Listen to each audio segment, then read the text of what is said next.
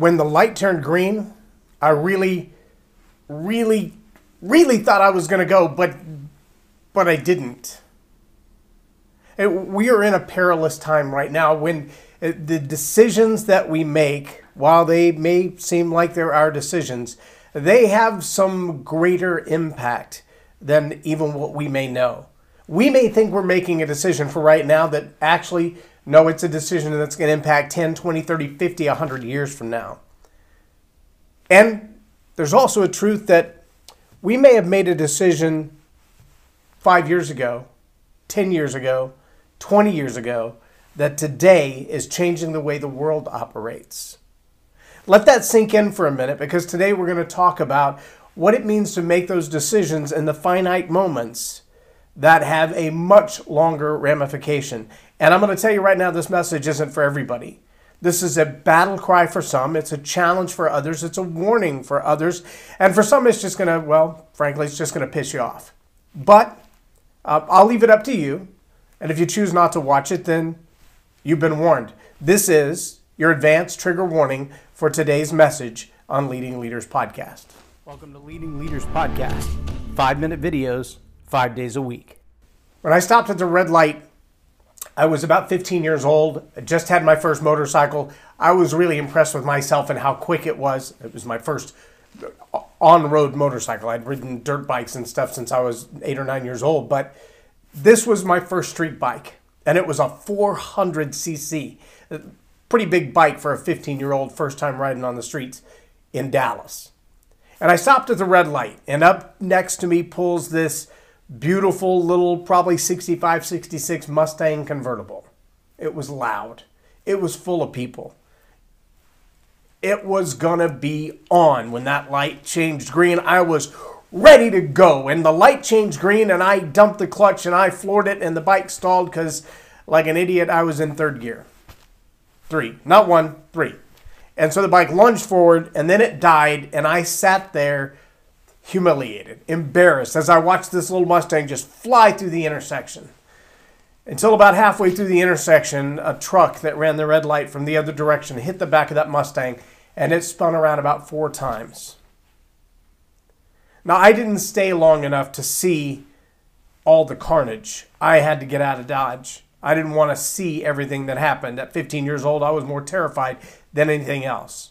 But I can tell you right now, I'm firmly convinced that there was something divine that interceded in that moment, that stepped in in that moment like a full on stiff arm to stop me from going through that intersection, either beside or in front of that car. I believe there was a spiritual influence that took place right then, right there, for a greater purpose. Now, I don't know you, if you live your life with the awareness or the cognition that we live in a spiritual world and we manifest a physical body.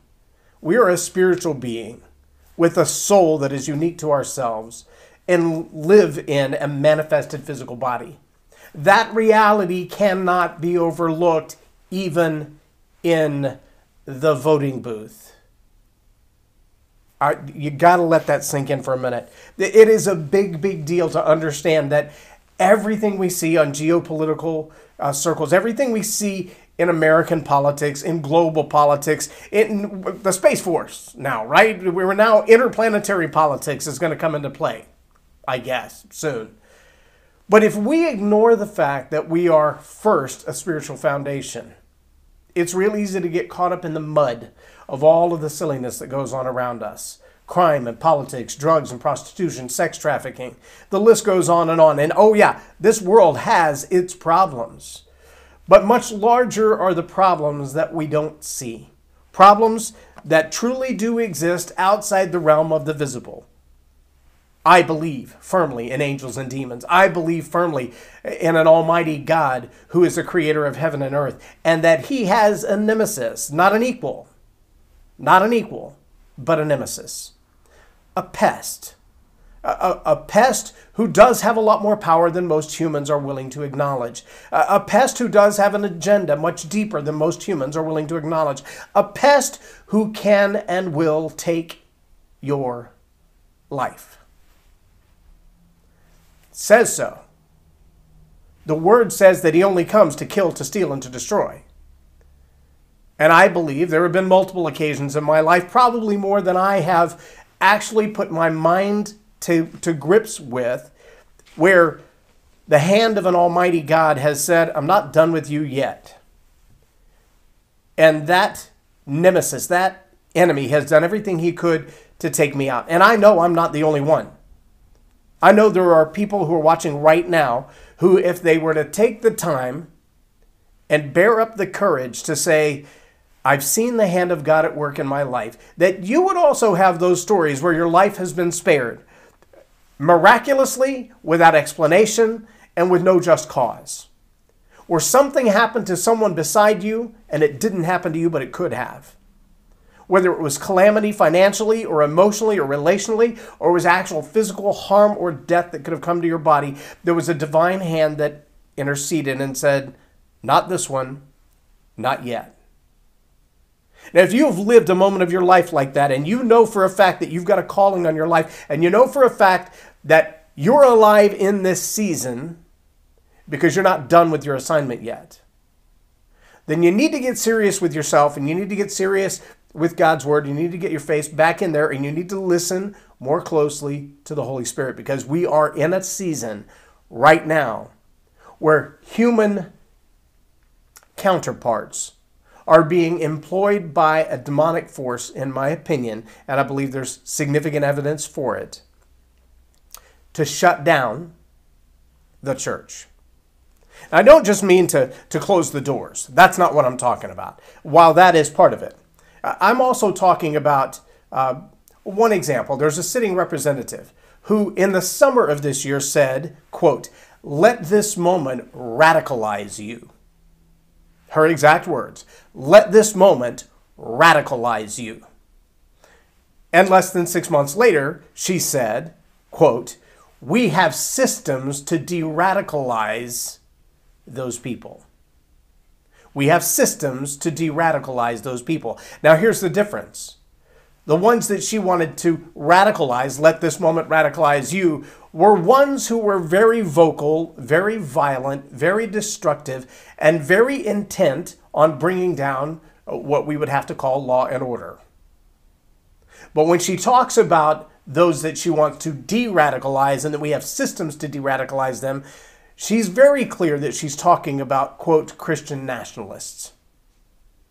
That would be someone who believes in faith, family, and freedom, like myself. That would be someone who believes in God and country, like myself. And I would guess, like many of you who have taken the time to watch this more than five minute message. My challenge to you is really clear, though. As leaders, our job is influence. Nothing more, nothing less. If we allow ourselves to be silenced, there will be no influence. But make no mistake, platforms are watching closely. They might consider what I've said today to be disruptive. They might consider what I've said today to be seditious, malicious, unpatriotic. The truth of the matter is, I believe and I, I believe there's sufficient evidence for this. I, I, would, I would challenge your evidence to the contrary, although there are documents being created today to say that we need to get away from the God and country concept. We even need to get God off of our paperwork and out of our courthouses and, and out of our Constitution. But that's really hard since the Constitution was written by men who believe firmly in a God. Um, I believe there's sufficient evidence for that. We need to understand that the idea of God and country uh, together is a rare one. It, it's rare in the United States. It's, it's rare around the world. It, it's rare. And it's becoming more rare. And it is a target of many who would say we need to separate God from country altogether. They believe that what they call separation of church and state, which I believe is a myth, they believe that is a doctrine that we need to adhere to and that God should have nothing to do with our country. And, and I'm afraid if we reach that space, then our country is in trouble. But I do believe that the, the ability to speak what we know to be truth, the opportunity to share it, is going to be pinched. It's going to be closed down as much as possible. Uh, we know in, in other nations, just using a quote from the Bible will get you thrown in prison. We know in other places you can lose your head for it, quite literally. I don't know how far those days are from American soil, but I do believe that there are those, like myself, where the hand of God has stiff armed an opportunity for our lives to be taken short, for our message to be silenced too soon. And I believe that for those of us who recognize that, those of us who have been called for that purpose, those of us who have been given a gift to communicate, we have an incredible responsibility. Stay the course, hold fast. That doesn't mean to start trouble, that doesn't mean to cause trouble, that doesn't mean to be trouble, it doesn't mean to get in trouble. There's no need for violence on earth. Our war is not here. Our war is in heaven. We wrestle not with flesh and blood, but with principalities and powers and the rulers of the dark ages. Oh, yeah, they will manifest themselves in a physical place right here in front of you. They will put a knife to your throat. They will put a gun to your head. Been there, done that. But I've also seen the hand of an almighty God intercede in vehicle accidents that no one should have walked away from. I've had a loaded weapon to my head. And I'm telling you right now, this God we serve is an almighty God and he ain't playing. But I also want you to know that although vengeance belongs to him and not to us, he promises, 2 Peter 3 9, that he is not willing that any should perish. He's not slow, he's patient. Huge difference. Not slow, but patient. Huge difference. Our job, as those who would call his name, who would ask him for help, who would cry out to him in the middle of the night when a loved one is sick, who would ask, beg, borrow anything they could do to get the attention of an almighty God when they don't feel well, when their bank account is upside down, when their life is in shambles, when they can't get through all the red lights and they keep getting stopped and they're praying and crying out and saying, God, please help me with this. And he's saying, I will. I just need you to know that I'm going to call on you sometime too me end with this story. Christmas, about two years ago, my wife and I stopped for a hot chocolate, and both of the cups, her hot chocolate and my coffee, were both very hot. And so we asked for ice water as well. And as we were leaving the, the little cafe we were at, my habit for the 20 plus years that we've been married, almost 27 now, uh, is to open the door for her. I believe she deserves that. And so when we got ready to leave the table, we picked up all of our cups, and and I couldn't pick up both cups and open the door for her. Uh, so we threw away one water. We had her drink, my drink, and the water. And I looked at her and I said, Look, if I'm going to open doors for you, you're going to have to carry water for me. And it didn't seem like an unreasonable request. It seemed perfectly logical. It seemed very simple. And by the time we got to the car, I felt like God was tapping me on the shoulder and nubbling on my ear at the same time, saying, Are you listening? Did you hear what you just said? Do you understand that I have the same expectation? If I'm going to open doors for you, you're going to have to carry water for me. And I believe that call is to you right now as well. If you're listening, if you're expecting God to open doors for you in your ministry, in your business, in relationships, you're going to have to carry water for Him.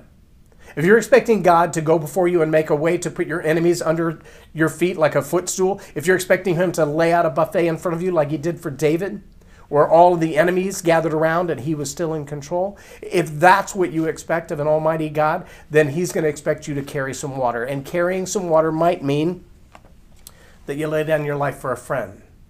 It might mean that you take a little verbal abuse. It might mean that your financial position shifts when you have to choose loyalties.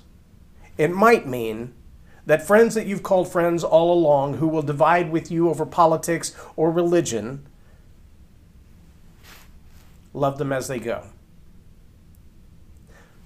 But if you want God to open doors for you, primarily the doors of heaven, but in this world as well, then it may be time for you to carry water for him.